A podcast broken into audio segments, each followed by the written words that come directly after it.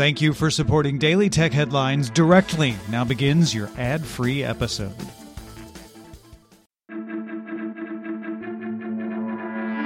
These are the Daily Tech Headlines for Thursday, July 29th, 2021. I'm Rich Stroffolino. Facebook CEO Mark Zuckerberg confirmed Facebook's next hardware release will be a pair of Ray-Ban smart glasses. Zuck said the glasses let you do some pretty neat things, although the company has previously said the device won't have an integrated display or be classified as augmented reality.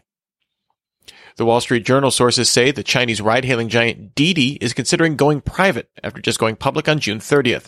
This comes as the Cyberspace Administration of China stopped the company from signing up new users on July 2nd and delisted Didi's app from Chinese app stores on July 4th. In related news, CNBC sources say SoftBank is considering selling a third of its large share in Uber to offset losses on its Didi investments. OpenAI released a new programming language called Triton, designed for machine learning researchers and engineers unfamiliar with GPU programming. The Triton compiler is built to make programming parallelism easier than NVIDIA's CUDA.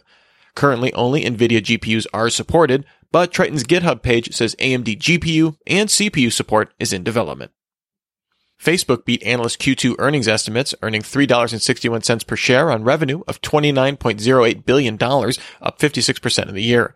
Facebook's daily active users increased 7% to 1.91 billion, while daily active users on at least one Facebook product increased 12% to 2.76 billion. On the earnings call, Facebook CEO Mark Zuckerberg said video accounted for almost half of all time spent on Facebook. In Samsung's Q2 earnings, the company saw revenue grow 20% on the year to 63.6 trillion won, that's about $55.2 billion. This was buoyed by its semiconductor business, which accounted for over half of the company's 12.5 trillion won operating profit in the quarter and 35% of revenue. Semiconductor revenue was up 25% to 22.74 trillion won. The company's consumer electronics business grew revenue 20% to 13.4 trillion won, while its mobile division grew revenue 8% in the year to 21.43 trillion won. Walmart partnered with Adobe to now sell e-commerce software to small and medium-sized retailers as a subscription. This provides a platform for customers to buy online and pick items up from a retailer later, and lets retailers easily add items to Walmart's online marketplace. The UK's biggest satellite company, Inmarsat, plans to launch a 5G network using a constellation of low Earth orbit satellites aimed at providing service to high-demand areas like ports. The company will initially invest $100 million over 5 years to build out terrestrial 5G equipment, with a planned 150 to 175 satellite constellation not coming until after 2026. Snap is adding a new popular feature to its map to suggest popular places it thinks you might want to visit based on your or your friend's behaviors. SnapMap users will also see bars or restaurants they've been tagged in the past or just favorited to come back to later. A beta update to the PS5 adds the ability to expand storage using the console's M.2 slot. Only PCI Express Gen 4 SSDs are supported, and these must include a heatsink that fits within the drive slot. Comcast CEO Brian Roberts said Peacock received 54 million total signups since launching in April 2020, now with 20 million monthly active users. The streaming platform will also begin its international rollout this year as a free edition on Sky's satellite TV platform in Europe. Huawei announced the P50 and P50 Pro smartphones. Both run Harmony OS, with the P50 and one version of the Pro using Qualcomm's Snapdragon 888 SoC, while another version of the Pro uses Huawei's Kirin 9000.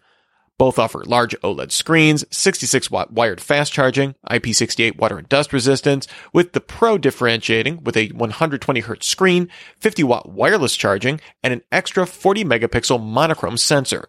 The Pro starts at 5,988 yuan, that's about $927, available in China August 12th, while the P50 starts at 4,488 yuan, shipping in September. Bang & Olufsen announced the $399 Beoplay EQ, the company's first pair of active noise-canceling wireless earbuds, available August 19th. The buds support Qualcomm's AptX adaptive standard to optimize audio based on your location, are IP54 rated for dust and water resistance, and support wireless Qi charging. And finally, Amazon emailed Kindle owners advising that Kindles with built-in 3G in the US won't be able to connect to the internet over cellular starting in December. Devices with Wi-Fi will still be able to access the Kindle store, while Kindles with 4G won't be impacted. Remember, for more discussion of the tech news of the day, subscribe to Daily Tech News Show, dailytechnewsshow.com. And remember to rate and review Daily Tech Headlines wherever you get your podcasts. Thanks for listening. We'll talk to you next time. And from all of us here at Daily Tech Headlines, remember, have a super sparkly day.